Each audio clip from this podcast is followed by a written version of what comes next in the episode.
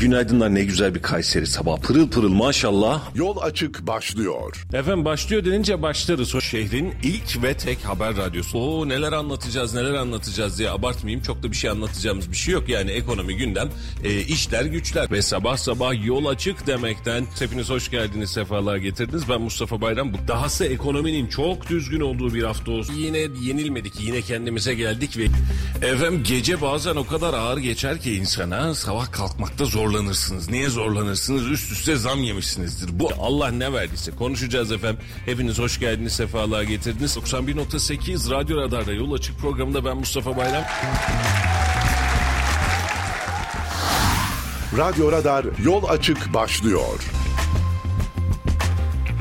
Efendim hayırlı sabahlar ve günaydınlar diliyoruz hepinize. 91.8 Radyo Radar'da bölgenin tek haber radyosunda ve Kayseri'nden çok dinlenen sabah programından hepinize günaydınlar. Bugün de sizlere merhaba dedik ama bugün yine bir farklılık yaptık. Stüdyomuzda önemli bir ismimiz hatta bizim eksikliğimiz biraz da iki yıldır hiç konuk almadığımız stüdyomuza davet etmediğimiz bir ismimizle beraberiz. Şehrin önemli siyasi ve yerel yönetim aktörlerinden Merikaz Belediye Başkanımız Sayın Mustafa Palancıoğlu. Artık doçent doktor Mustafa Palancıoğlu diyeceğiz ama bir de öyle bir hadisemiz var. Hayırlı olsun efendim. Teşekkür ederim. Hoş geldiniz, sefalar Hoş getirdiniz. bulduk. Nasılsınız? Tüm Dinleyicilerimize de sizlere de hayırlı sabahlar diliyorum. Teşekkür İyiyiz ederim. çok şükür. Sizleri de iyi gördük. Hamdolsun. Vallahi iyiyiz. Çok şükür. Ee, soğuk dışında bu ara ve ekonomik sancılar dışında, piyasanın genel ekonomik sancıları dışında problemimiz yok ama bugünümüze çok şükür iyi olmaya çalışıyoruz.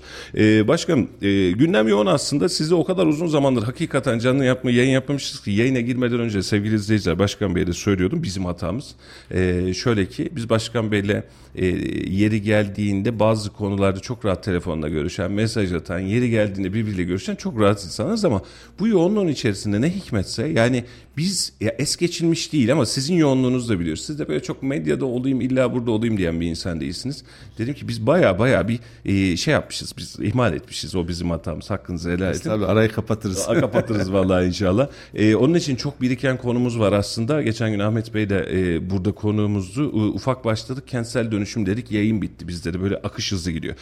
Başkanım genel siyasette başlayacağım. Yaklaşan bir yerel seçimler var.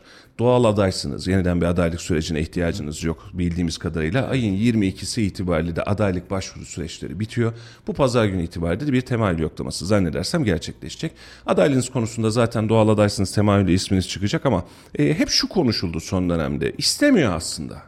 Çok da hevesi yok aslında. Aslında büyükelçi bu çok konuşuldu. Basın camiasında da çok konuşuldu. Efendim isteyerek ve severek yapıyorum diye beyan etmiştiniz ama bizim dinleyiciler de en azından e, bu anlamda fikrinizi alsın. E, ne durumdayız? Yani bu gerçekten beni sarmadı dediğiniz bir iş mi yoksa keyifle yapıyorum dediğiniz bir iş mi? Evet teşekkür ediyorum öncelikle. Şimdi şöyle e, benim altyapım harita mühendisliği, şehir plancılığı. Dolayısıyla belediyecilik açısından düşündüğünüzde e, çok uygun bir altyapı ki 95 yılında Aydın'da başlayan, Aydın Belediyesi'nde başlayan e, çalışmalarım. Ondan sonra da Haseki Bakan'ın danışmanlığı, Talas Belediye Başkanlığı ve Melik Gazi'de devam ediyor. Yani uzun süre böyle 25-30 yıldır devam eden şeyleri istemeye istemeye yapmazsınız. Severek yapıyoruz. Tabii burada e, bizim biraz önce siz bahsettiniz. Yayına e, iki senedir hiç gelmemişiz. Bizim medyada olmak gibi veya ön planda olmak gibi bir makam mevki peşinde koşturan bir yapımız var. Burada onu ayırt etmek lazım. Bizim e, çok şükür belli donanımımız var. Bu donanımı da ilimizin, ilçemizin, ülkemizin menfaatine sunmak için uğraşıyoruz. Belediyecilikten benim kadar zevk alan belediye başkanı az bulunur. Niye? Çünkü hayaline kurduğum, yurt dışında gördüğüm birçok projeyi buraya aktarmak ya da eksikliğini hissettiğim şeyleri düzeltebilmek için e, planlamalar yapıyoruz. Ondan sonra e, hayata geçiriyoruz. Olup bittiğinde, iş bittiğinde o kadar zevk alıyorsunuz Keyfini ki. çıkartıyoruz. Yani şimdi mesela Havacılık ve Uzay Bilimleri Lisesi. O benim hayalimdi. Şimdi gelirken yoldan e, geçerken baktım Millet Bahçesi'nin köşesinde. Kabası bitmek üzere az kaldı. Şimdi oranın inşallah bittikten sonra da çalışma prensibini ortaya çıkarttığımızda muazzam bir okul ortaya çıkacak. Oradan mezun olan gençlerin istihdam sorunu olmayacak. Dolayısıyla ben muazzam derecede oradan haz alıyorum. Aynı şekilde Türkiye'de olmayan, yurt dışında örneklerini gördüğüm Çarşı Melik Gazi diye bir proje yapıyoruz. Şu anda son aşamaya geldi. İnşallah onun da e, çalıştığını gördüğüm zaman muazzam bir zevk alacağım. Yani belediyecilik açısından e, gerçekten Çok hayallerim İşin var. meyvesini görmek rahatlatıyor. İşin zaten. meyvesini görmek rahatlatıyor. Geçen günlerde Aseki Bakanım sözünüzü lütfen unutmayın. Ee, Fahri Doktor'a verildiği gün orada mıydınız hatırlamıyorum ama herhalde oradaydınız. Oradaydım, Ee, evet. Meşhur bir sözü vardı. Sonradan toparladığı için biz manşet yapamadık. Ee, kaymakamlığın okulu var işte emniyet vesaire bunların hepsinin okulu var ama belediye başkanlığının okulu yok. Bizim arkadaşları tenzih ediyorum dedi siz. Yani sizi daha sonrasından buradan tenzih etti ama hakikaten bir okulu yok ve dedi. "E, ama şu an sizin anlattığınız kısmıyla efendim okulu var biz okuduk desek yeridir herhalde. Şöyle hem okuduk hem de dersini verdik. Güzel. Ben 16 sene üniversitede e, birçok alanda mülkiyet, kadastro açısından, şehir planlama açısından, imar açısından, ölçme bilgisi açısından, coğrafya bilgi sistemleri, kent bilgi sistemleri gibi direkt belediyecilerin e, belediyeciliğin konusu açısından ders verdik. Şu anda da e, Büyükşehir, Koca Sinan, Melikgazi, Talas gibi e, Kayseri'deki belediyelerde de Kayseri dışındaki belediyelerde de birçok öğrencimiz var.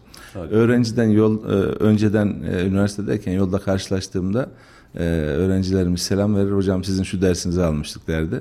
Şimdi nikahını kıydığımız kişilerle karşılaşıyoruz ku- kucağında çocukta Nikah başkanım bizim nikah diye. kıymışsınız diye. Tabii burada e, Ankara gibi, bürokrasi gibi, büyükelçilik gibi farklı farklı e, görevler e, geçmişte gündeme tabii ki insanlar ister istemez geliyor. Çünkü yurt dışında görevlerim var. Görevlerim olduğundan dolayı da e, bu yakıştırmalar olabiliyor. Ama e, şu anda herhangi bir belediye başkanlığı haricinde bir ajandan, bir planım yok. Severek bu işleri yapıyorum. E, zannediyorum yaptığımız işlerde de e, zevk aldığımız çok rahat dışarıya e, görünüyordur. Sadece o değil. Mesela şimdi serbest bölgede yönetim kurulu başkanı olarak iki buçuk senedir e, görev yapıyoruz. Bir orada bir anket yapsanız, sanayicilerle gezseniz, yaptığımız işleri görseniz e, siz de etkileneceğinizi düşünüyorum. E, şu anda gerçekten serbest bölgenin e, farklı bir konuma geldiğini hepsi söyleyecektir. Dolayısıyla sanayiden, eğitimden, e, ticarete kadar bakın serbest bölge dediğimizde ihracat var, sanayici var. Oranın önünü açmaya çalışıyoruz. Havacılık Lisesi ve yaptığımız diğer 20 okul dediğinizde eğitim var.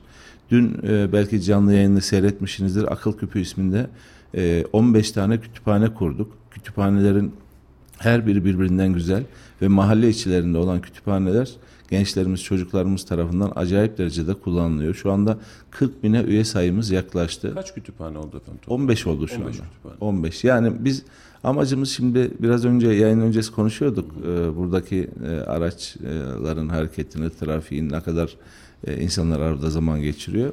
Ee, burada tabii bizim e, mahalle kültürünü canlandırmamız, çocuklarımızın, gençlerimizin şehir merkezine eskiden bizim dönemimizde Merkez İlhal kütüphane. Kütüphanesi vardı. O da e, tek bir tane kütüphaneydi. Şimdi otobüse binip İldem'den, Bersim'den şehir merkezine gelmek bir saat. Doğru. Bir saatte gidiş iki saat.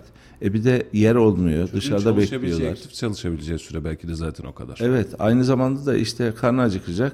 E, dışarıda para harcaması gerekecek. Ama mahalle içerisinde e, evine yakın bir ortamda kütüphaneye giderse birincisi güvenlik sorunu olmaz. Ailesinin kafasında değişik soru işaretleri olmaz. E, sıcak, güzel, temiz bir ortam. Aynı zamanda özel ders çalışma o- o- ofisleri yaptık. Yani bu oda gibi e, cam mekanlı insanlar gidip orada arkadaşlarla ders çalışabiliyorlar. Rejide görüntüyle veriyorlar zaten bir taraftan. Yan Evet. görüntümüzde görüntülü seyredenler için şu an akıl küpünün iç görselini. Ben aslında bu anlamda takdir de ediyorum. E, yüzünüzce de söylemeyeceğim. ol. Başta Büyükşehir Belediyesi, Talas Belediyesi, Kocasinan, Melikgazi e, kütüphane işini çok önemsedik ve çok da güzel tuttu. Ben Memduh Başkan'a da bunu söylemiştim. Kayseri Lisesi, eski Kayseri Lisesi'nin karşısındaki Meryem Ana Kilisesi kütüphane yapıldı biliyorsunuz. Çocuklar kapısında sıra oluyor. E, insanlara birazcık garip geliyor ama çocuklar o dersi evde çalışamıyorum, burada çalışıyorum diye sabahın 8'inde sıra yapabiliyor. Bu çok önemli. Yani isteyen ve ben okumak istiyorum, ben ders çalışmak istiyorum diyen bir kitle var. Ve belediyelerimiz de buna uygun olarak gerçekten önemli girişimler yapıyor. Yerinde olması da, merkezde olması da adeti ne kadar artarsa bizim için o kadar önemli. E, çünkü eksiğimiz varmış demek ki başkanım. Geçen gün e, Talas'ta e, bizim çocuk baba kütüphaneye gittim yer bulamadım dedi ara tatilde.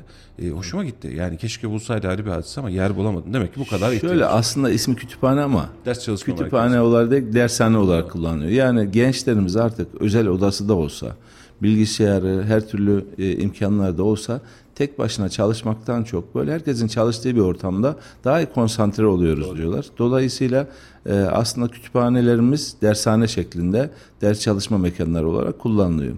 E, tabii burada eğitimle ilgili teknoloji atölyeleri kuruyoruz E, ve mümkün oldukça e, kütüphanelerin, okulların bir gezsek göstersek size kalitesi, fiziki e, kalite ve kapasitesi çok farklılaştı.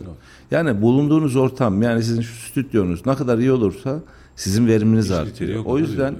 biz de bütün yaptığımız okullarda, aile sağlık merkezlerinde, cami, Kur'an kursu, sosyal tesis ne olursa olsun ilk başta planına çok önem veriyoruz. Bazen bir projenin planını 4 5 6 defa değiştirdiğimiz oluyor. Ee, yani oradaki e, mevcut çalışanları bir aile sağlık merkezine gidip oradaki doktorlarla, hemşirelerle konuşup ya burada ne tür sıkıntılarınız var? Ee, oda büyüklüğü nedir? Nasıl olsun? İşte şöyle mi olsun, böyle mi olsun? Diğer laboratuvarlar, giriş çıkış, bütün onları konuşup onların dertlerini, sorunlarını, taleplerini dinlediğinizde ve onu çözmek için bir proje oluşturduğunuzda örnek projeler ortaya çıkıyor. Çözüme ait projeler tabii çözüm. Şehirde bizim mühendis olmamızın en büyük katkısı e, bir sorunu çözme kapasitemiz. Yani oturuyoruz görsel olarak, güzel olarak nasıl çözeceğiz? Mesela sadece o da değil. E, işletme maliyetini düşünmemiz lazım. Diyelim ki bir sosyal tesis yapıyorsunuz. İçinde basket sahası var, yüzme havuzu var, e, derslikleri var, e, farklı farklı toplantı odaları var. Şimdi büyük bir tesis oluyor tabii. Siz bunu çok camlı yaparsanız, galeri boşlukları çok fazla yaparsanız, Çok ciddi bir ısınma e, ısıtma, soğutma maliyetleri çok çıkar. Dolayısıyla siz e, orada aslında hizmet veriyorsunuz ama kamunun üzerine de bir kambur, bir yük e, bindiriyorsunuz. Dolayısıyla bizim yaptığımız işlerde mümkün oldukça e, bu işletme maliyetinin yüksek olmayacak şekilde tasarlanması. Aynı zamanda giriş kapısı bizlerde hiç kuzeye bakmaz. Giriş kapısı ya doğu ya batı ya güneye bakar. Özellikle okullarda buna çok dikkat ederiz.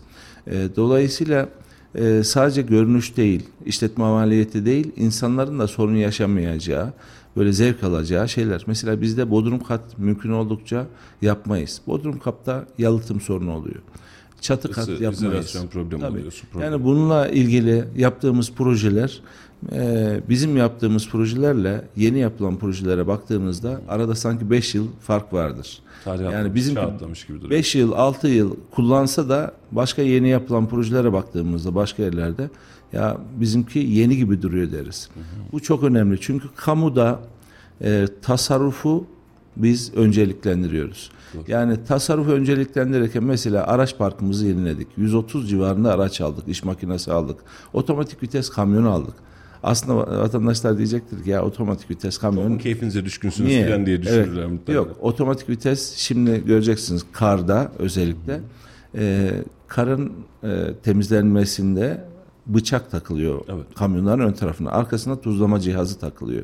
Ve bunun özel bir e, ekranı var. E, joystick gibi siz orada 4-5 tane ayrı koldan bir bıçağı indiriyorsunuz. Sağa çeviriyorsunuz, sola çeviriyorsunuz. Tuzlama ünitesinin tuşuna basıyorsunuz falan. Yani hem vites değiştir hem bunu yap kazaya sebebiyet veriyor. Dolayısıyla arkadaşlar dedim ki ya bu çok zor bir iş. Siz iyi bir şey beceriyorsunuz. Çünkü gece 2'de, 3'te, 5'te e, karla mücadele yapıyorlar. Sonrasında araştırdık. E, bir firmanın otomatik vites araçları var. Kamyon. Satın aldık 10 tane.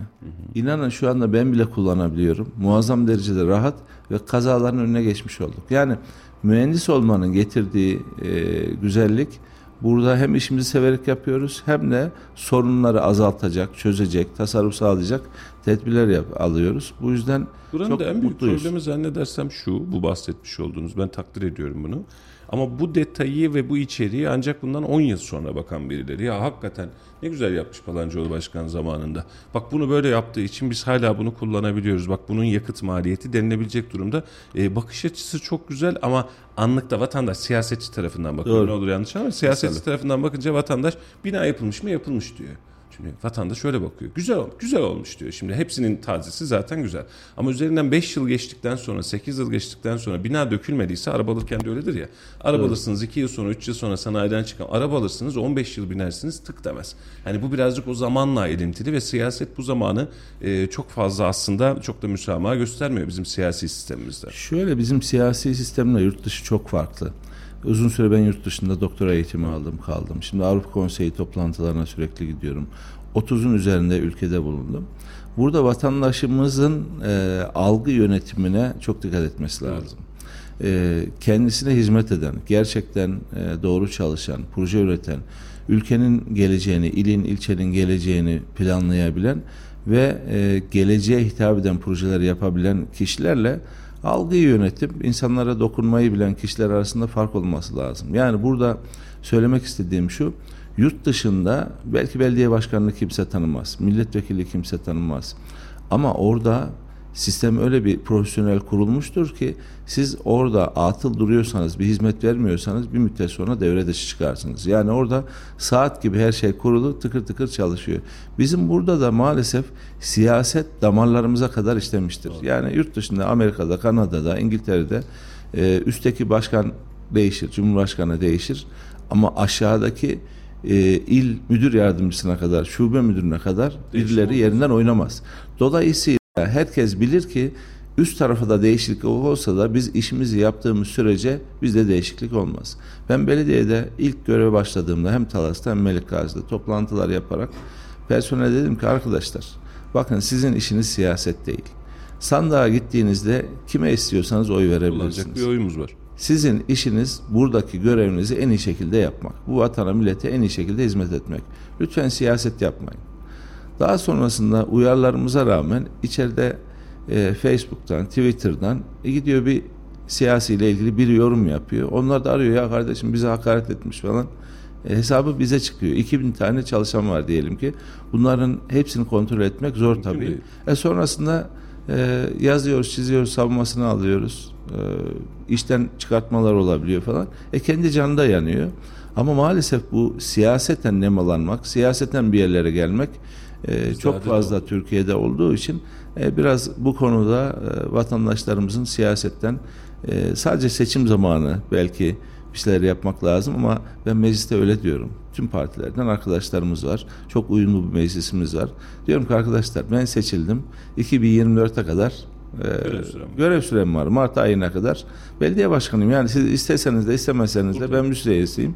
Siz e, başkaları istese de istemese de siz meclis üyesisiniz. Dolayısıyla e, burada Melik Gazi'ye, Kayseri'ye, ülkemize en iyi şekilde faydalı olalım. Burada mücadele etmemiz, birbirimizle tartışmamız, birbirimize hakaret etmemizin bize bir getirisi yok. Dolayısıyla şu anda dört buçuk seneye geçtik, beş seneye yaklaştı. Meclisimizde hiç kavga olmadı. Doğru. Birçok kararlarımız o birle. Biz insanımızı kucaklamak durumundayız. İnsanımızın e, farklı takımları tutması nasıl kabullenebiliyorsak farklı siyasi partilerde siyasetin de aynen aynen o şekilde dolayısıyla ayrışmadan en iyi şekilde hizmet etmek için mücadele ediyoruz. İnşallah bundan sonra da böyle devam edecek diye umuyorum. Valla bahsettiğiniz kısımlar hepimizin arzusu bir araştırma hatta bununla alakalı bir makale vardı. Ee, Avrupa'da e, toplamdaki ülke yönetiminin yüzde 85'ini bürokrasi, %15'ini siyaset tayin eder, seçilmişler tayin eder. Bu Amerika'da da kısmen böyledir derlerdi.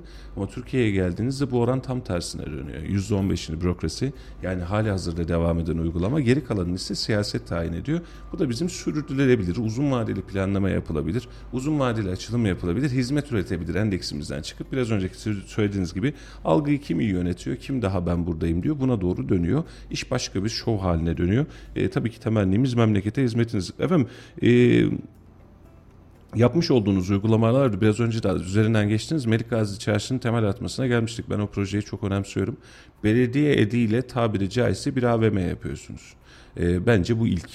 Evet. Ee, ve buradaki özellik şu eğer nitelikli işletilebilir ve devam edebilir bir uygulama olacak olursa birçok bölgede belediye edi ile çok önemli ticaret merkezleri yapabileceğimiz kanaatindeyim. Projeyi de görmüştüm. İlk proje prototipinden ben çok da beğendim. Çok da nitelikli olacağını düşünüyorum. Ee, fikir nereden geldi? Bitiş ne zaman? Uygulama ne zaman hayata geçer? Evet. Şimdi bizim pazar yerlerimiz genelde biliyorsun meyve sebze pazarları açık alandadır. Soğuk, yağmur vardır. Genelde yer e, hep çamurdur böyle. E, çok nitelikli değildir. Bunu düzeltmek de çok zordur açık alan olduğu için. Ve herke, e, herkes elinde çantalarla e, böyle alışveriş yapar zor şartlarda. Şimdi yurt dışına gittiğimizde e, İrlanda'da Cork City var. Barcelona var, Budapeşte var. Farklı e, ülke ve illerde böyle çok güzel kapalı pazar yerleri gördüm. Hem meyve sebze ürünleri satıyorlar hem gıda ürünleri satıyorlar. Mesela Budapeşte'ye gittiğinizde Türkiye'ye çok benziyor biliyorsunuz. 150 yıl Osmanlı İmparatorluğu'nun hükmünde kalan bir yer ve ister istemez bazı Türkçe mesela kapı diyor. Aslında kapı e, gibi şeyler var. İşte orada da sucuk var mesela. Şimdi e, Mustafa Eyfel'in Paris'te yaptığı Eyfel Kulesi haricinde Macaristan'da da yaptığı Budapeşte de bir tren istasyonu var. O tren istasyonu zamanla kullanımdan çıkmış. Orayı pazar yeri yapmışlar çelikten böyle ve içinde meyve sebzeler, yiyecekler, tüm gıda ürünleri var. Sucukları asmışlar işte salam sosis asmışlar. Onların geleneklerde böyle şey var. Çok hoşuma gitti. Oradan aklıma geldi. Dedim ya bunu niye biz Türkiye'de yapmıyoruz? Böyle çok şık olmuş. Market arabasıyla alışveriş yapıyorsunuz. Restoranlar var, kafeler var. Yani gıda üzerine aradığınız her şey var böyle. Baharatçılar futbol falan. gibi. Evet. Sonrasında aklıma geldi işte Talas'ta yapalım diye. Talas'ta e, bir arsa sorunu yaşadık. Sonrasında arsayı bulduk. Mustafa Çelik Başkan döneminde ya orası çok iyiymiş orayı bir sosyal tesis yapalım. ben yatırımı yapayım dedi. E, oraya çöktü. Güzel bir sosyal tesis yaptı. Zaman e, kalmadığı için orada yapamamıştık. Burada da Kızılırmak Caddesi üzerinde hakikaten çok güzel büyük bir alan. Lokasyon güzel. Bir kısmı bizdeydi. E, yarıdan fazlasını da satın aldık.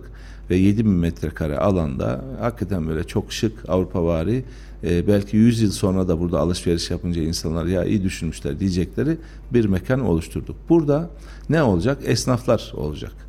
Esnaflar ancak yerli esnaf olsun istiyoruz. Böyle zincir mağazalar falan istemiyoruz orada. E, işte kuru kahvecimiz olsun, pastanemiz olsun, baharatçımız, kuru yemişçimiz olsun. E, 30 35 civarında meyve sebze satan esnaf olsun. Bir tane çiçekçi olsun, bir tane pastane olsun. ATM'lerimiz var. Konseptin açılımı da belli, iç dizilim de belli o zaman. tabii. Yani projenin içerisinde ben de buraya beyaz eşya açacağım diye gelmiyor. Yok, yok gelenler var aslında. Yani sarıflardan var, diğer şeylerden var. Çünkü proje hakikaten çok şık. O bölgedeki fiyatlar da yükseltmiş durumda şu anda.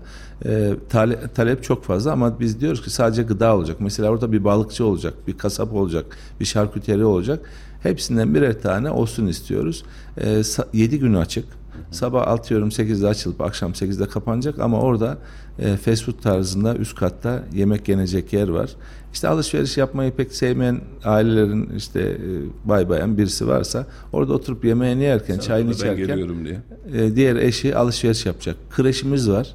Çocuğu kreşe bırakabileceksiniz. Biz işleteceğiz. Market arabasıyla temiz bir ortamda alışveriş yapacaksınız.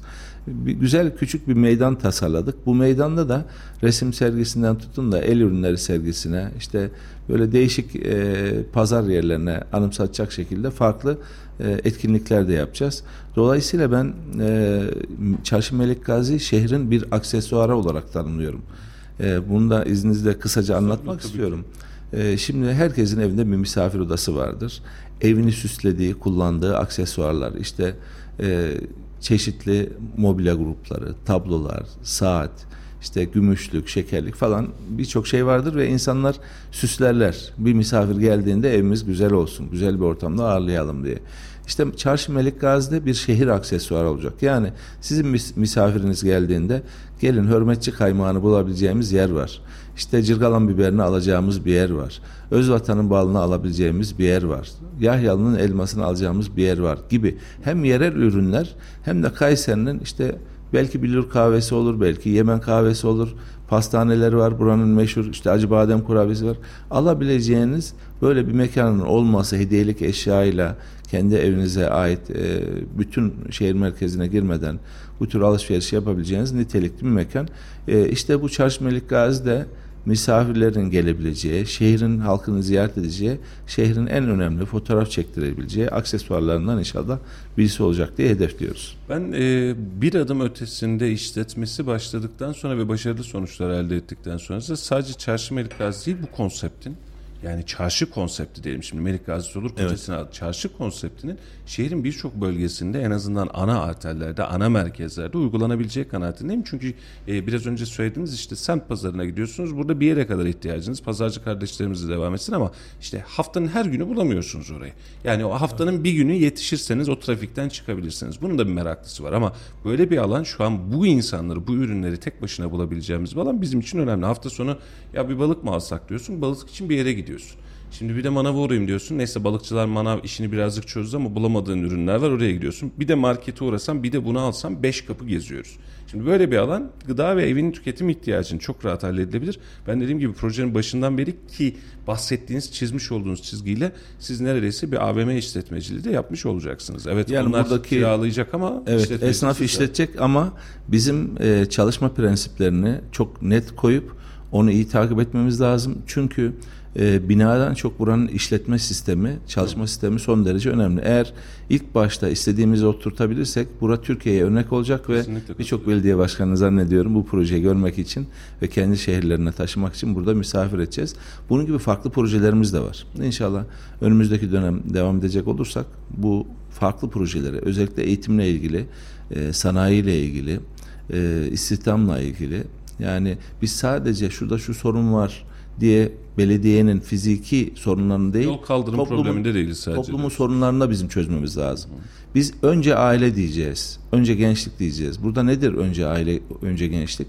E şu anda boşanmalar aldı başına gidiyor. Hı. Gençlikle ilgili en büyük sıkıntı iki tane üç tane elinde diploması var e, gençler sürekli iş arayışında. Bizim nitelikli, nitelikli işsizlerimiz. Tabii yani Havacılık ve Uzay Bilimleri Lisesi'nin en önemli özelliği bunun gibi kuracağımız liselerin teknik meslek liselerinin en önemli özellikleri iş garantili olacak.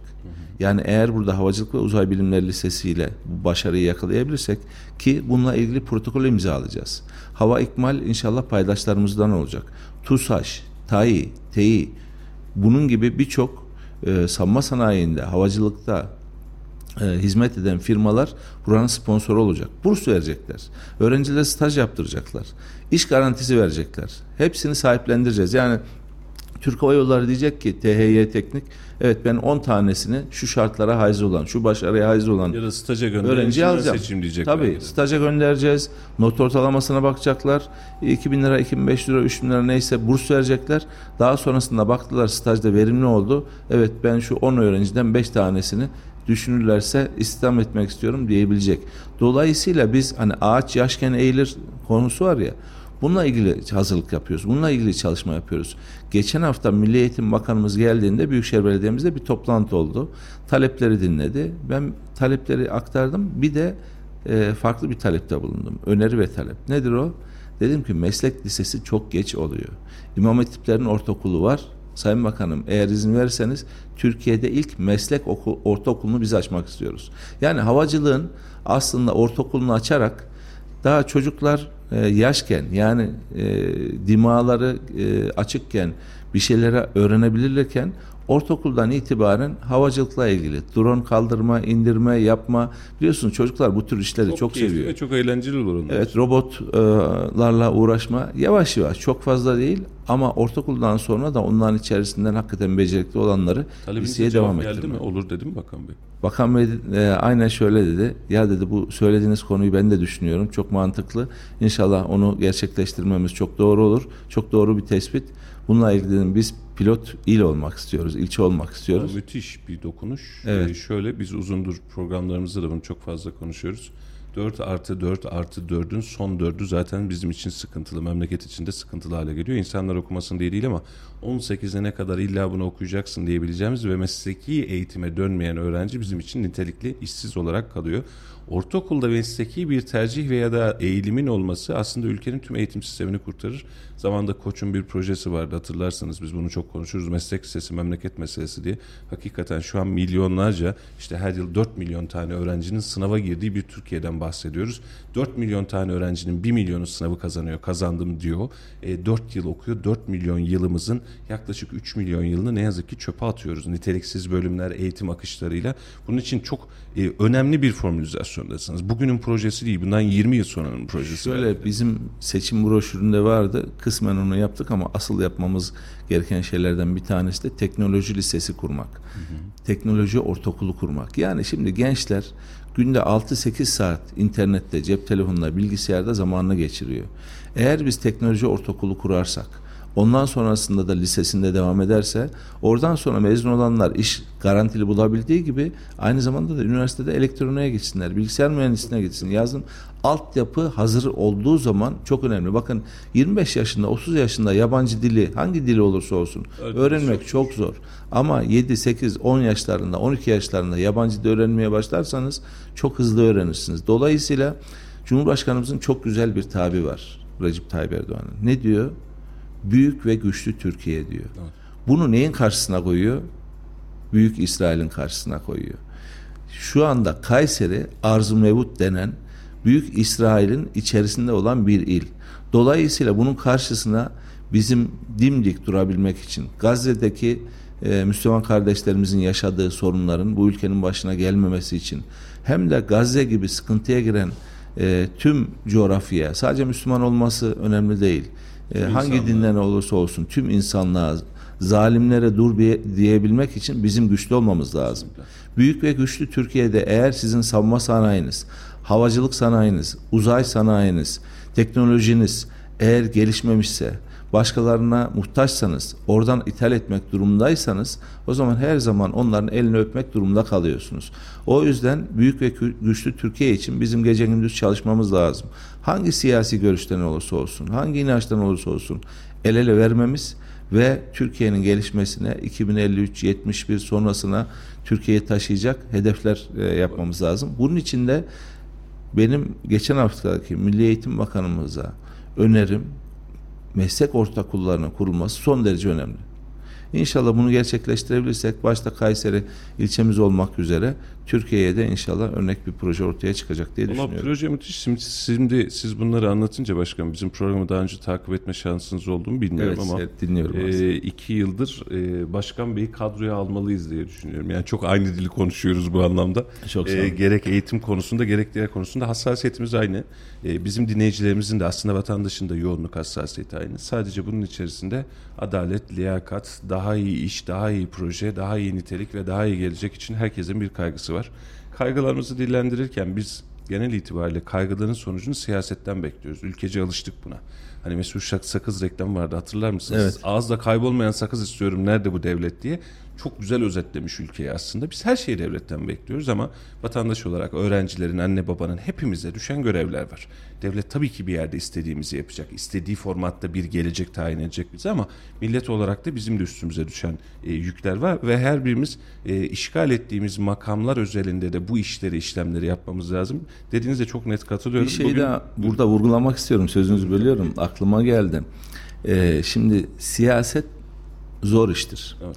Siyasette siyasetçilere yönelik birçok şeyler yazılır, çizilir, iftira atılır.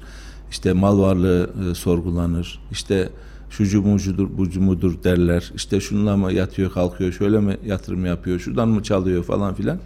Ee, siyasetin bu yanını sevmiyorum ben. Evet. Yani hani sordunuz ya acaba sevmediniz yani. Şimdi Talas Belediye Başkanlığı'na başladım. Şimdi bir mühendise çok mantıksız gelen şeyler var. Nedir bu? Seçimlerde kapı kapı gezmeniz gerekiyor. Herkese kendinizi tanıtmanız gerekiyor. Adam sana iftira atıyor, alttan almanız gerekiyor. Sert cevap veriyor, dinlemeniz gerekiyor falan.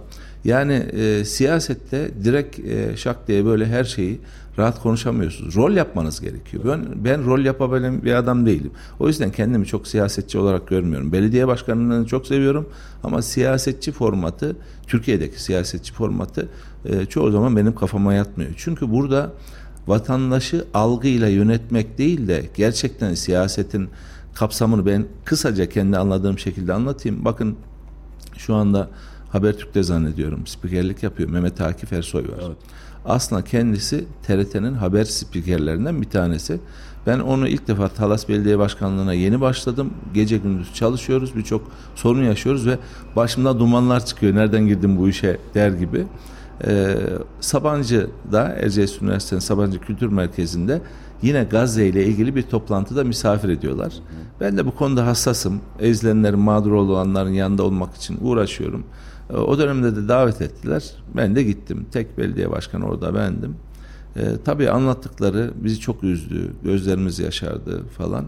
Ama herkes e, kinlendi. Dedik yani bu İsrail nasıl olur da böyle çocukları öldürüyor? Nasıl masum kadınlara falan e, bu kadar zulüm ediyor falan. E, sonrasında konuşma bitince soru cevabı geçince ilahiyat 3. sınıftan bir kız çocuğu elini kaldırdı soru kısmında. Dedi ki ya dedi benim dedi bursla geçiniyorum. Yurtta kalıyorum. Maddi durumum e, yani oraya hani para gönderecek dahi durumum yok. Dua ediyorum. Başka ne yapabilirim dedi. Mehmet Akif Ersoy aynen şunu söyledi. Sizin duadan başka yapabileceğiniz bir şey yok. Bizim de yok dedi. Evet. Kimin var biliyor musunuz dedi. Kimin var dedi. Siyaset dedi. Eğer bir ülkede dedi bir sorun varsa o sorun siyaseten çözülür. Ki başörtüsü sorunu bunlardan bir tanesiydi. Ülkede çözüldü. Siyaseten gelmişti o sorun. Yine siyaseten uzaklaştırıldı. Ee, aynı şekilde bütün sorunlar, ülkedeki bütün sorunların ana kaynağı da siyaset, çözümde siyaset. Bunu şunun için söylüyorum. Liyakatlı, ülke sevdalısı, gençlerin, kişilerin, liyakatlı insanların mutlaka ve mutlaka siyasette olması lazım. Siyaseti niteliksiz, liyakatsız, farklı amaçlar için kullanmaya çalışanlardan bu müesseseyi uzak tutmak lazım. O yüzden biz Kayseri başta olmak üzere Türkiye'nin her alanında liyakatlı gördüğümüz, donanımlı gördüğümüz, ülkeye menfaati olacak gördüğümüz her kişi siyasetin içine girdirmek için onları zorlamalıyız. Bunu da yaparken ondan beklememeliyiz. Yani birisi iyi bir şey yapıyorsa, bir yerde bulunması gerekiyorsa, bu ülkeye menfaati olacaksa grup olarak toplanıp ya gel bakalım Ahmetciğim, Mehmetciğim bak senin böyle bir imkanın var. Senin şurada meclis üyesi olman lazım. Senin belediye başkanı olman lazım. Senin milletvekili olman lazım. Partide bulunman lazım. Bazen bizim arkadaşlarımız çok liyakatli olan arkadaşlarımız parti siyasi çalışmalarına gittikleri zaman ya diyor o geliyor konuşuyor. Bu 7 tane konuşma. 2 saat zaman ama işte eğer Siyaset siyasette yer almak istiyorsan bu boş zamanlarını, bu senin için gereksiz gördüğün şeylere de katılarak oralarda yer alman lazım. Yoksa liyakatsız kişiler oraya kaldığı zaman ülkenin durumu malum. Ekonomiden anlamayan, teknolojiden anlamayan, eğitimden anlamayan kişilere siz arabanın direksiyonuna geçirdiğinizde ülke iyi bir yere gitmez. Öğrenciler olmasa milli eğitim çok kolay aslında diyen milli eğitim bakanları gördü bu ülke. Bunun için o süreçlerde e, size katılıyorum. E, niteliği, liyakati ortaya çıkartmak, mücadeleyi de eksik etmemek lazım. Çünkü ülke bizim ve bugünlük planları yaparsak herhalde kaybederiz. Gıyabınızda da dün akşam yayında da konuştuk basın masasında. E, mesele memlekete hizmet edebilmekle başlamalı hepimiz için. Mesela belediye başkanları üzerinde de şimdi seçim saatine de gireceğiz. E, aday mısınız diye soracağız. Büyükşehir'i düşünüyor musunuz diye soracağız. Siz de icaben efendim e, yani Memduh Bey devam ediyor. Görev verilirse biz zaten buradayız diyeceksiniz. Hani bunlar bildiğimiz rutinler. Çok sormuyorum da sıkıştırmıyorum. Adettendir diye soruyorum kendim de cevaplıyorum. Ama meseleye ben şöyle bakıyorum. E, Memduh Bey de gelirken aynısını söylemiştim. Hepsi bu şehrin evladı.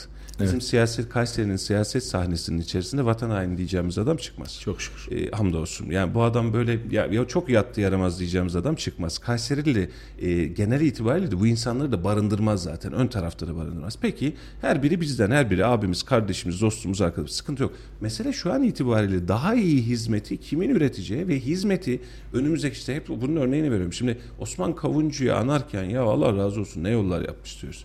Haseki Bakan Erciyes projesini anlatırken e, o zaman birilerine şaka geliyordu. Allah'ın dandı ne işimiz var diyordu. Proje hala bence olgunlaşma aşamasında daha bitmedi. Yani hala o sürekli devam ediyor. Ve şu an bakıyorsunuz Erciyes'le alakalı charter seferlerden, yurt dışından gelenlerden büyük projelerden bahsediyoruz. Şimdi bu bir ufuk meselesi. Şimdi stadyum yapılırken de daha Türkiye'de Arena Stadyumu yaparken Arena Stadyumu yapıldı bu memlekette. Ya ne- top mu oynatacağız bu kadar parayı verip deniyordu. Şimdi tüm Türkiye'de aynı konsept var. Siyasetçi bizden birkaç adım önde olmak zorunda. Yani bizden daha iyi düşünmek zorunda. Bizden daha önce hareket etmek zorunda. Biraz önce sizin anlattığınız mühendislik hesapları gibi. Biz düşünmeyeceğiz ama siz diyeceksiniz ki ben 50 yıllık ağaçları getirdim. Bak ortalık yemyeşil oldu. Gördün mü diyeceksiniz. Biz de diyeceğiz ki takdir ettik başkan. Yani bu güzel. Ama tabii ki eleştirmek mi? Yolunuz yapılmıyor, kaldırımınız yapılmıyor, çöp temizlenmiyorsa tabii ki eleştireceğiz ama siyasetçi bizden 5-10 adım önde olmak zorunda ki biz memleketi ileri götürelim. Yoksa günübirlik siyasi hikayelerle ortaya çıkarsak e, dediğinize katılıyorum. E, ona da gelmek istiyorum özellikle. Gazze'de yaşananlara hassasiyetini en rahat belirten başkanlardan birisiniz. Belediyenin üzerine Filistin bayrağı asmışlığınız var. Türkiye'de çok evet. ender görünen bir hadise. Hatta birkaç projeniz daha vardı. Birazcık zannedersem zamana yaydık. E, sahip çıkışınızı ben o gün yayında da değerlendirmiştim. Takdir ediyorum. Çünkü e, bugün Gazze'ye gözünü kapatanlar yarın yeni başında olanları göremezler. Dün Mursi mi Sisi mi diye bakanlar bizim ne işimiz var Libya'da diyenler bugün itibariyle o coğrafyanın etrafında müdahale edecek kimsenin kalmadığını gördüğünce plan büyükmüş biz görmemişiz demeye başlıyorlar. Onun için bugün orada olan hadise yarın bizde olabilecek hadise anlamına gelir. Hem oradaki insanların bir insanlığın mağduriyeti hem de beraberinde e, bölgenin selahiyeti için sahip çıkmak ve duruş önemli. E, belediye olarak ve şahsınız olarak bu anlamda hassasiyetinizi biliyorum ama bunun üzerine ne daha konulabiliriz size sormak istiyorum. Evet şimdi öncelikle e, Gazze'de gerçekten çok enteresan bir durum var. Bütün dünyanın gözlerini kapattı ve orada çocukların, sivillerin tek tek öldürüldüğü bir e, hakikaten muazzam bir katliam yaşanıyor. Çok kötü bir katliam yaşanıyor. İnşallah bu durur ama buradaki en önemli şey bizlerin baskı yapması, siyasilere baskı yapması. Yani e, Biden'dan tutun Blinken'a kadar, işte İngiltere'nin başbakanından Fransa'nın Cumhurbaşkanı'na kadar e, yani görev alabilecek Birleşmiş Milletler'den NATO'ya kadar e, zaten şu anda bakın bizdeki Türkiye'deki sesle Kopenhag'da bir yürüyüş oluyor. Binlerce insan katılıyor. Londra'da insanlar e, sokaklarda yatıyor. Veya gidiyorlar Beyaz Saray'ın önünde protesto gösterileri yapıyorlar. Şimdi bunlar son derece önemli. Yani siyasilerin üstünde baskıyı vatandaş oluşturuyor. Bakın 15 Temmuz'u biz kazandıysak Vatandaş, Vatandaş sayesinde kazandık. Sokaklara çıktılar. Hatta tanklara kafa tuttular. iddiam şu Tayyip Bey e, cep telefonuyla CNN'e bağlandığı yayından önce sokağa çıkanlardır bu ülkeyi kurtaran. Aynen daha öyle. sonrakilerin de emeği çok ayrı bir hadise ama daha hiç kimsenin sesi çıkmazken 80 darbesini gören, 80 ihtilalini gören ve bu ülkeyi bir daha bunu yaşatamazsınız diye sokağa çıkan insanlardır bu ülkeyi kurtaran. Yani e, bunun kıstası önemli çünkü halk olmadan siyaset, halk olmadan sanat, halk olmadan bilim olmuyor, hiçbiri olmuyor. Yani bugün Avrupa'ya da, Türkiye'ye de, dünyanın ne tarafına giderse gitsin, İsraili yöneticiler başta olmak üzere, e, siyasiler başta olmak üzere gittikleri yerde nefes aldırmamak lazım. Evet. Bunaltmak lazım. Yani geçen biliyorsunuz e, bir e, kuzey ülkesinde e, Gürcistan'da hı hı. uçağın inmesine daha doğrusu indikten sonra oradaki uçaktaki yolcuların içeri girmesine İsrail'den gelenlerin izin vermediler. Bütün halk havalimanına bastı. Bu ne demek biliyor musunuz? Artık bundan sonra e, İsraillerin gittiği her alanda tepkiyle karşılaşacaklarının göstergesidir. Şimdi bu zalimliğe, bu yani pervasızlığa bir şekilde herkesin ses çıkartması, sesini yükseltmesi lazım. Bu bilimsel toplantılardan tutun da normal bütün toplantılara kadar, bütün ziyaretlere kadar, futbol maçından basketbol maçına kadar bunu hissedilirse o zaman bu tür e, vahşetleri bir daha görmeme imkanı olur. Aksi takdirde kimse ses çıkartmazsa, herkes üç maymunu oynarsa e, o zaman güçlü kimin kime gücü yetiyor. Bu yarın e, bize öbür gün başka bir ülkeye de olur. Bakın Kıbrıs şu anda en büyük e, silah deposu haline geliyor. Amerika olsun, diğer İngiltere olsun bütün ülkeler oraya yığınak yapıyor. E, adalar e, biliyorsunuz Ege'deki adalar tamamen şu anda Amerika'nın üstleri haline Anlaşmamıza oldu. göre Ukrayna'dan kalması gerekmesine evet, rağmen. Ukrayna Rusya savaşından dolayı başta Ukrayna olmak üzere çevre ülkeler silah deposu haline geldi. Suriye'de zaten binlerce tır getirdiler silahları PKK'ya teröristlere verdiler. Dolayısıyla Türkiye'nin şu anda çevresi sarılmış kuşatılmış halde. Dolayısıyla bizim yapmamız gereken bir an önce dışarıya bağımlı olduğumuz ne varsa üretebilmek. Bunu üretebilmek için de insan kaynağı gerekli. Meslek ortaokulu, meslek lisesi dememizin en büyük sebebi sadece ülkenin gelişmesi, kendi ihtiyaçlarımızı karşılamamız değil. Birinin maaş alması ya da işsiz işsiz kalması değil mesela. Yani geçen farklı siyasi görüşten bir arkadaşımız e, TOG e, almıştı. TOG'u var. E, konuştum ya dedi gurur duyuyorum dedi. Ya insanlar geliyor fotoğraf çektiriyor. Bakıyorlar. Ben dedi bu arabaya binmekten çok zevk alıyorum dedi. Evet dedi Recep Tayyip Erdoğan'ın şu şu hataları var benim kendi gözümde. Onları sevmiyorum ama şu dedi TOK arabası bile dedi SİHA'lar İHA'lar bile bizim dedi ülke prestijini artırdı. Kendimize özgüvenimizi artırdı. O yüzden dedi e, siyasetten farklı olarak dedi bu projeyi çok destekliyorum dedi. Bakın TOK araçları 2-3 e, markamız daha olsa eğer biz dışarıdan gelen araçların daha az gelmesini sağlarsak mutlu oluruz. 2012 yılında Mustafa ben e, Güney Kore'ye gittik biz. Güney Kore'ye gidince ben çok afalladım, şaşırdım. Neden biliyor musunuz? Samsung markası, Hyundai markası falan bunlar yani iş makinesi kamyonlarını falan görmemiştim. Daewoo'nun görmemiştim. Ya Güney Kore'ye gidiyorsunuz yabancı araba neredeyse yok. Kamyonundan, İhtiyacı kepçesinden, yok. motoruna kadar bütün araçlar 5 tane araba firması varmış biliyor musunuz? Bu sadece araba değil, iş makinesi de kamyonlar da üretiyormuş. Yani çok şaşırdım, e, özendim. Dedim ki yani bizim ülkemizin de böyle olması lazım.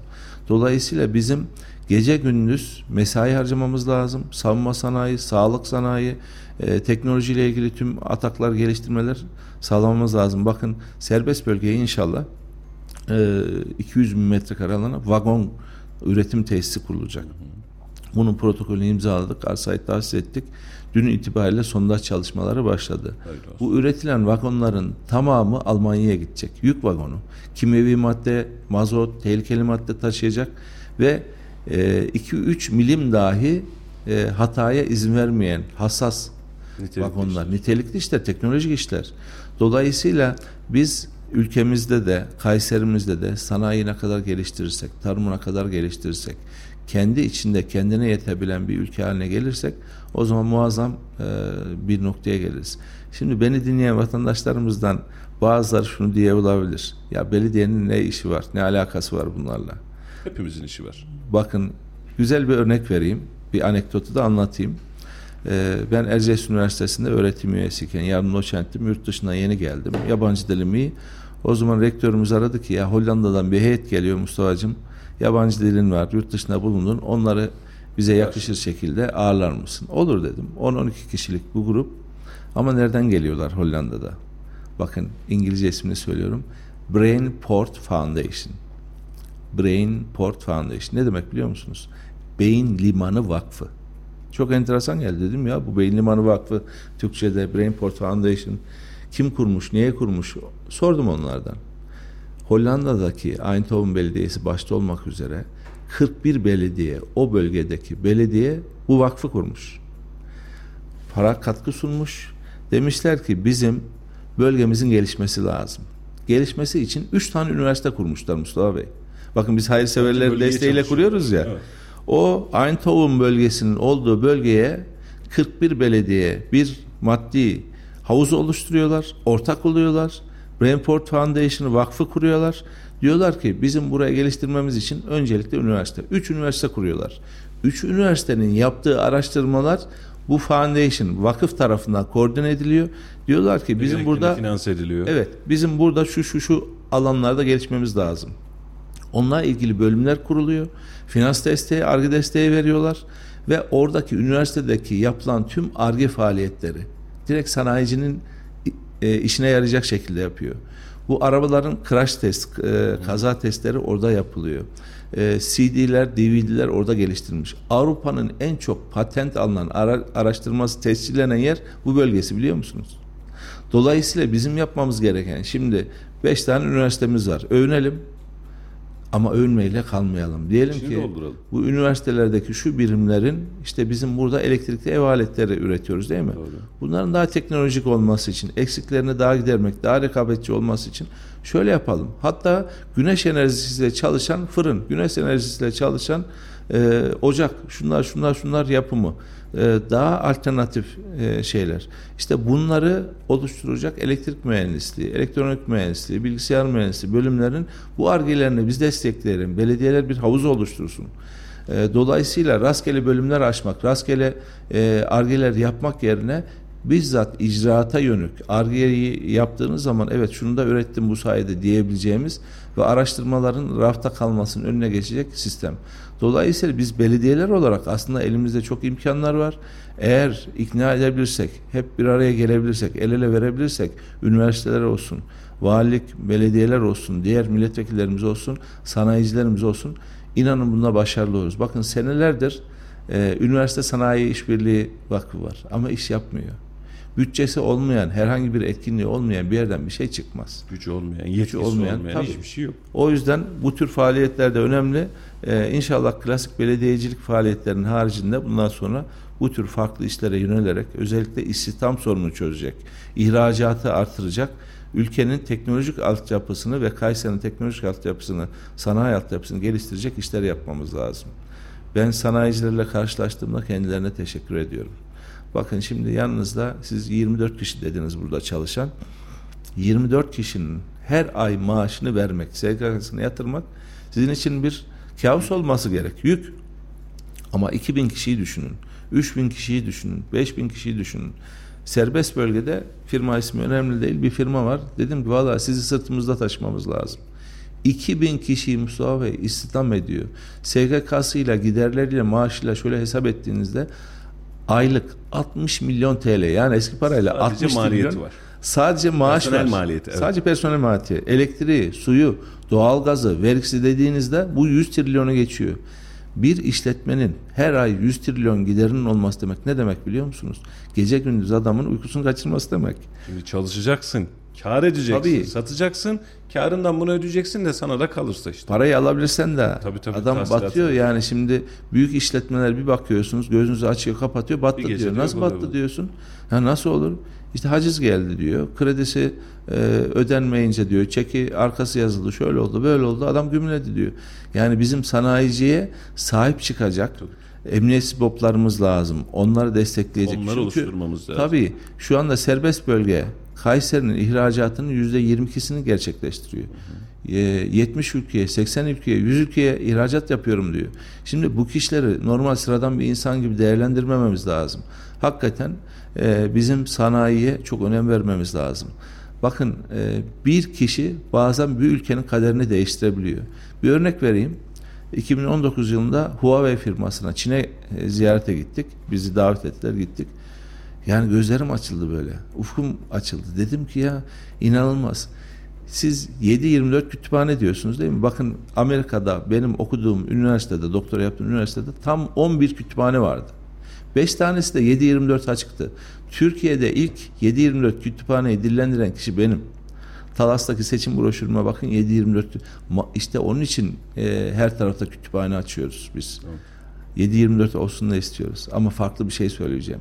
Çin'e gidince, Huawei'ye gidince Huawei ile iPhone'un niye rakip olduğunu, niye Amerikalıların Huawei'in sahibinin kızını Kanada'da indirip uçaktan hapse tıktıklarını, farklı farklı şeylerde bulunduklarını anladım. Niye biliyor musunuz?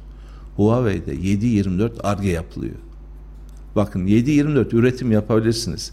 Bir çekyatı üretebilirsiniz. Banda biner Ama ben ilk defa 3 vardiya ARGE yapılan bir yer gördüm.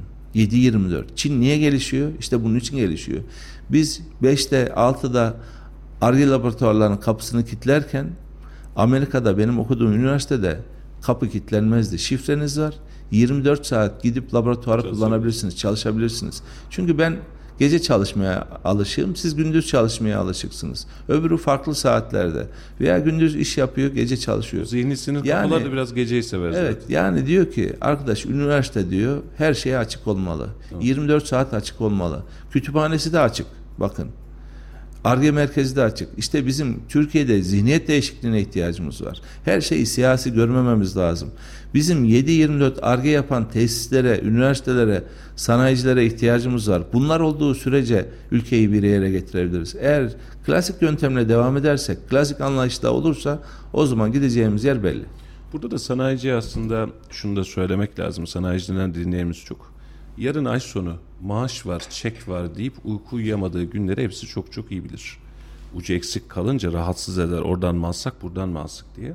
Önümüzdeki 5 yıl içerisinde bunu yapmazsak, bunu geliştirmezsek biz yok oluruz diye de uykusuz kalma vakti aslına bakarsanız. Bu sadece biz ne yazık ki bazen günübirlik meşgalelerle sanayi, işletmeleri, ticarethaneleri çevirmeye çalışıyoruz. Diyoruz ki yani paramız gelsin ay sonunu çıkartalım, şunu da alalım, buradan da bunu getirelim. Kör dövüşü gibi devam ediyoruz ama önümüzdeki 3 yıl içerisinde mesela biraz önce siz söylediniz, mobilya segmentinde de söyleyeyim. İşte İnegöl çıktı, Ankara çıktı vesaire çıktı. Bizim Kayseri'de başka bir mobilya akışına ihtiyacımız vardı. Hatta dün de yayında da söyledim. Anadolu Holding satışa yaklaşıyor. E, siyasetin çok belki ön bulması olmaz ama sivil toplumun ön bulup bir işletme oluşturup Anadolu Holding'e biz sahibiz kardeşim. Kayseri'de kalması lazım dememiz gerekiyor. Bunların derdiyle kaygısıyla da birilerinin hayıflanması tabiri caizse de uykusuz kalması gerekiyor. Çünkü bunun gecesini yaşamazsınız. Gündüzünde de herhangi bir işlem yapamazsınız. Başkanım e, çok dediğim gibi biz sizle sürekli yayın yapsak olur. Sabah bir dördüncü kişi olarak başkanımı alsak olur. Ederim, çok e, çok teşekkür ediyorum. Birçok fikirde e, bizim de aslında beklediğimiz bu belediye başkanından, siyasetçiden, bürokrattan şehir için ne yaparızın kaygısını oluşturmamız lazım. Çok uzun zamandır birçok insanla gerek yayınlarda gerek dışarıda söyledim. Şehrin bir istihdam problemi var. Kaynakçı bulamayan bir şehirden bahsediyoruz. Kabortacı bulamayan bir şey, forklift operatörü bulamayan bir şehirden bahsediyoruz. Ve bununla alakalı da birilerinin bu taşın altına girmesi lazım. Vatandaş dışarıda işsiz diyoruz ama bir taraftan da sanayici ya 3 tane bana gönder, adam gönder diyor. 20 tane kaynakçı gönder hepsini alayım diyor. Kaynakçı. Yani önceden baktığımızda kaynakçı canım her yerde olan bir şey derdik.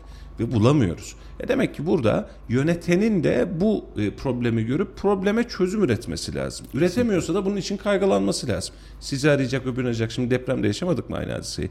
Emeğiniz çok büyük. Biz o dönem uzaktan yayınlar yaptık ama e, yani orada bir problem var. Hadi hep beraber dedik kafa göz girdi herkes. Ortaya bir şey çıktı. Buradan bin tıra yakın malzeme gitti. Deprem bölgesinin yükünü taşıdı. Özellikle Maraş bölgesinin yükü.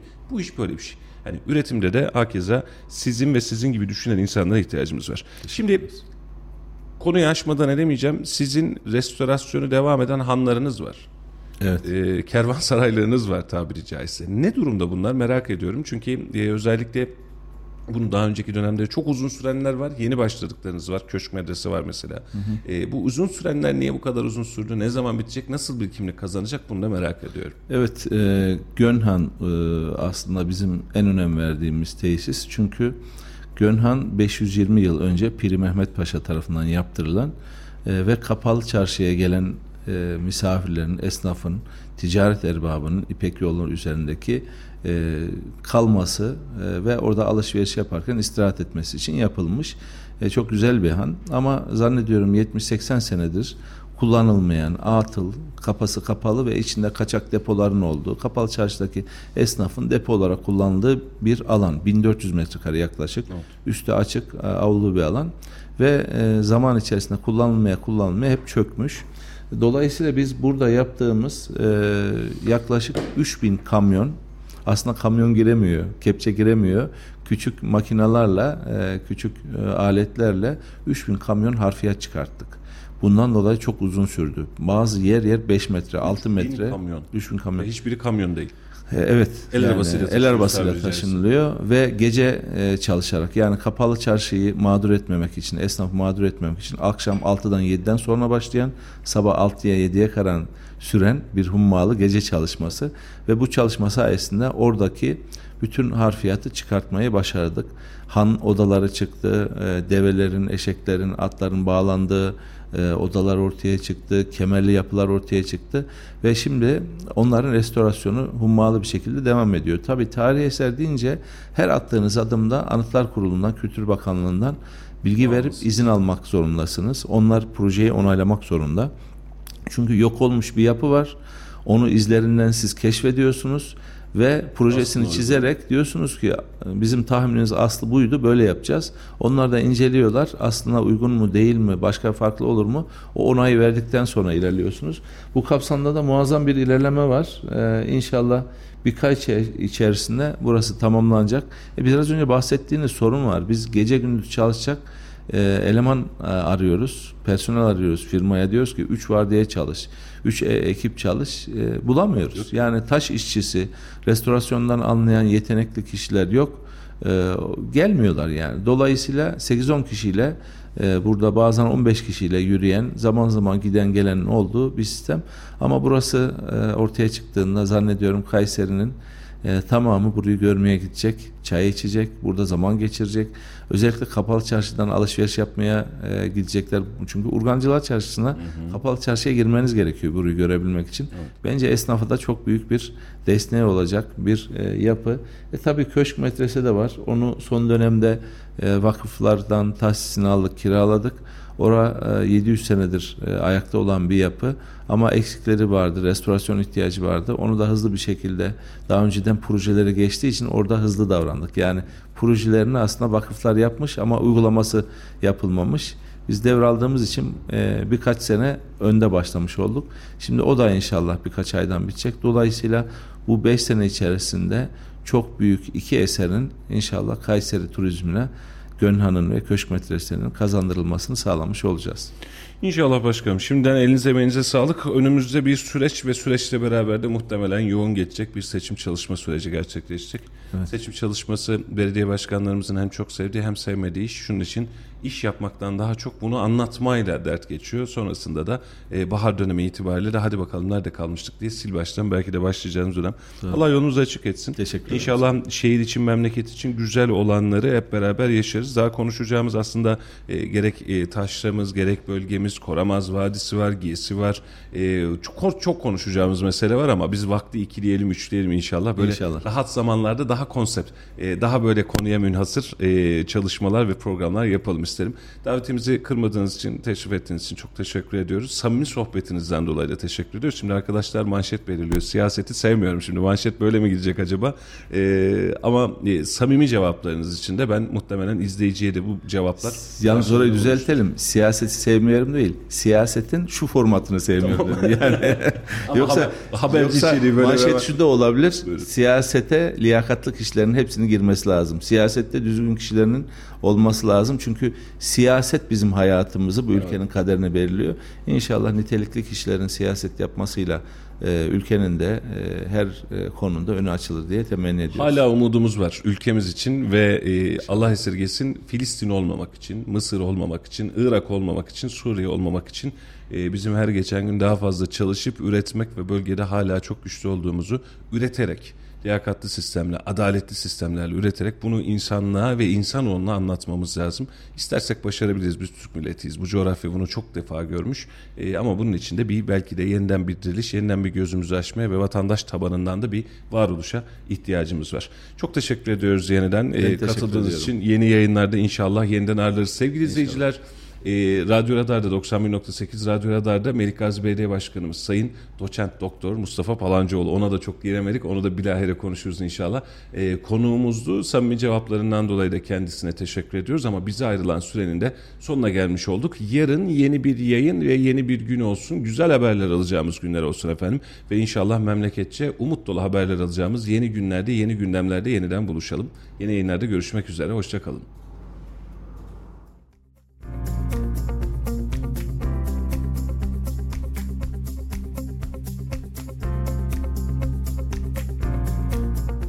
Ne yapacaksın? Çağıracaksın, çırpacaksın, soyacaksın. Yapacak bir şey yok. yoksa geçinemem. Vallahi kaça kullandım elektriği. Ha, kim görürse görsün var. Ne yapacağım? İki milyar, iki milyar millete para mı vereceğim Allah'ını seven? He, burada fakir fukara ölüyor, ölüyor, ölüyor. Ama hepsini de Halk Parti'ye veriyorlar. Hep de iyi yapıyor. Daha da geçirsinler. Bu ülkede insanlar çalışmayı sevmiyor. Çalışıp üretmiyor. Gençler size sesleniyorum. Üretmeden refah olmaz. Bir asgari ücret 4 kişilik bir ailenin beslenme giderlerini karşılıyor. Karşılamıyor. Nerede karşılıyor? Ev kirasına yetmiyor. Kurban oldum. Bir ev kirası 8 milyar olmuş. Adamın 2 milyardan 8 milyara çıkarttılar ev kirasını. Hadi şurada bak 20 kişi. illegal iş yapmazsa nasıl geçineceksin Allah'ını seven? Çalışmıyoruz birimiz. Hepimiz boştayız. Ev hapsim var. Adli kontrolü var. Cezası var. İllegal işle uğraşıyor. Ne yapacaksın? Çalacaksın, çırpacaksın, soyacaksın. Yapacak bir şey yok. Yoksa geçinemem. 11 milyar, 11 bin 500 veriyorlarmış. 8 milyarı şeye ver. Ev kirasına ver. 3 milyar da çocuğun primasına ver. Elektrik üstüne olacak. Elektriği vallahi kaçak bağlıyorum şerefime. Vallahi kaçak kullandım elektriği. Ha, kim görürse görsün var. Ne yapacağım? 2 milyar, 2 milyar millete para mı vereceğim Allah'ını seven? Ben Avrupa'dan geldim. Hiç geçinilmiyor burada. Yazık, fakir fukara yazık. en normal olarak 4 aileninki 100 bin, 100 bin lira olması lazım. En aşağı. Bir şey bir şey paraya bir şey yapmıyor ki. Ben Avrupa'dan geldim. Bana kar etmiyor. Ben getiriyorum 100 e, bin euro. e, Bin euro getiriyorum 30 bin buranı yapıyor. Burada fakir fukara ölüyor, ölüyor, ölüyor. Ama hepsi de Halk Parti'ye veriyorlar. Hepsi iyi yapıyor. Daha da geçirsinler. Ee, 4 kişilik aile gideri 2 kişinin okul masrafı diyeyim yani size asgari ücret şu anda başka bir şeye yetmiyor. 3 tane bebeğim var. İkisinin giderini ancak karşılar. 25 bin lira. Normal bir ailenin geçim için, 4 kişilik bir ailenin geçim için. Getirecek para 25 bin lira. Karşılamıyor. Ben belediyede çalışıyorum. 12.200 alıyorum mesela. Bana yetiyor. Ben bekarım şu anda ama evli olsam yetmez. En düşük 20 bin olmalı. Şu hayat şartlarında yetmez. Emekliye bile yetmiyor yani. Ee, Yani asgari ücretliye nasıl yetsin yani? Bir genç mesela okuyor, yarın çalışıyor, evlenecek, şey edecek, geçim derdi başlayacak. Yani nasıl geçinecek şu şartlarda? Ee, Şu andaki asgari ücret 11.400 TL. Biz de 4 kardeşiz. 2 tane ablam var. İkisi de üniversite okuyor şu an. Ee, Hani asgari ücretin düşük, çok düşük. Hani e, okuyan bir aile için mesela 4 kardeşiz, dördümüz okuyoruz. Ben lisedeyim, kardeşim ilkokulda, 2 tane ablam üniversitede. Ve hani e, onların ihtiyaçlarını da karşılayamıyor ve devletin üniversitelere karşı burs imkanı sağlaması gerekiyor. Hani asgari ücret alan bir aile için çok çok kötü yani. Ya şu an mesela hani asgari ücretin artması hiçbir şey değiştirmeyecek. Asgari ücret arttığı sürece hani gıda fiyatları da zaten gitgide artıyor. Ondan dolayı hani asgari ücret istediği kadar olabilir. Gıdanın artmaması gerekiyor. Veyahut da hani ihtiyaçların, fiyatların falan enflasyonun sabit kalması gerekiyor ki şu anda asgari ücret şimdiki zamandayken 15 bin veyahut da 16 bin civarı olması gerekiyor. Asgari ücret her arttığında sürekli fiyatları da arttırıyorlar. Bu yüzden hani asgari ücret sürekli her arttığında bizim herhangi bir şekilde birbirimizi idare etme şeklimiz olmuyor ya. Çünkü asgari ücreti arttığında devlet fiyatları tekrardan arttırıyor. Bu şekilde geçinemiyoruz. Yani dört kardeşin geçinmesi çok zor. Benim bir tane abim var kendisi üniversite öğrencisi. Ona bile zor yetiyor yani. Ben kendim bir şey almıyorum. Ben giderli bir öğrenciyim. Şu an lise sonum, lise 12'yim. O yüzden kendimi kısıtlıyorum. İmkanı yok arkadaş karşılamadı. 7 lira ev kirası arkadaş. Yani nasıl karşılayacak? Mümkün değil karşılamaz. Bir emekli de yani 7,5 lira maaş alıyor o bile gitmiyor arkadaş. Emeklinin gide 11-12 olması lazım. Bir yumurta, bir simit yesen arkadaş 15 lira. Daha ne diyeyim arkadaş? Sizce mümkün mü ki? ya mesela peynir yiyemez, sucuk yiyemez, bastırma yiyemez. Eğer ancak kuru fasulyeyle bulgur pilavı yerse belki yani o üzerine başına bir şey almazsa karşılar. Başka türlü karşılaması mümkün değil. Biz emeklilik çalışıyorum. Ben çalışıyorum. Hem çalıştığım için bana 5 milyonu vermedi. Çalışmak suç mu? Geçinemiyor. 7,5 lira ayda kıvırdın. Ondan sonra dönüyorsun. Bana sen çalışıyorsun diye şey vermiyorsun. Çalışmazsam acım. Çalıştım 5 lirayı vermiyorsun. Düzen bu mu yani? Kesinlikle karşılamaz. Çünkü simit yeseler yine yetmez. Yani gerçek bu. Da şu var yani ülkemizde gerçekten gençler var. Üretmeden refah olmaz. Bu ülkede insanlar çalışmayı sevmiyor. Çalışıp üretmiyor. Bakın ben 70 yaşındayım, 61 yıldır çiftçilik yaparım. Bir kişi çalışıyor, sırtından bin kişi yiyor. Bu, bu, bu şekilde bu rahatlık olmaz bu ülkede. Herkes çalışacak, herkes üretecek. Üretmeden refah olmaz, olmaz, rahatlık olmaz, huzur olmaz. Şimdi devletimize geldiği zaman olanı veriyor. Olmazsa ne verecek? Hangi bir gün bizi çalışmadan besleyecek? Yani yanlış fertlerden başlıyor, insanlardan. Çalışmamak için insanlar elinden gelen her şeyi yapıyor. Ha asgari ücret yeter mi? Yetmez. Ha devletim de olsa vermez mi? Verir. İşin özü bu. İnsanlar çalışmayı sevmiyor, üretmeyi sevmiyor. Onu da geçelim. Çalışmadan lüks yaşıyor, lüks. En büyük hastalığımız. Gençler size sesleniyorum. Üretmeden refah olmaz.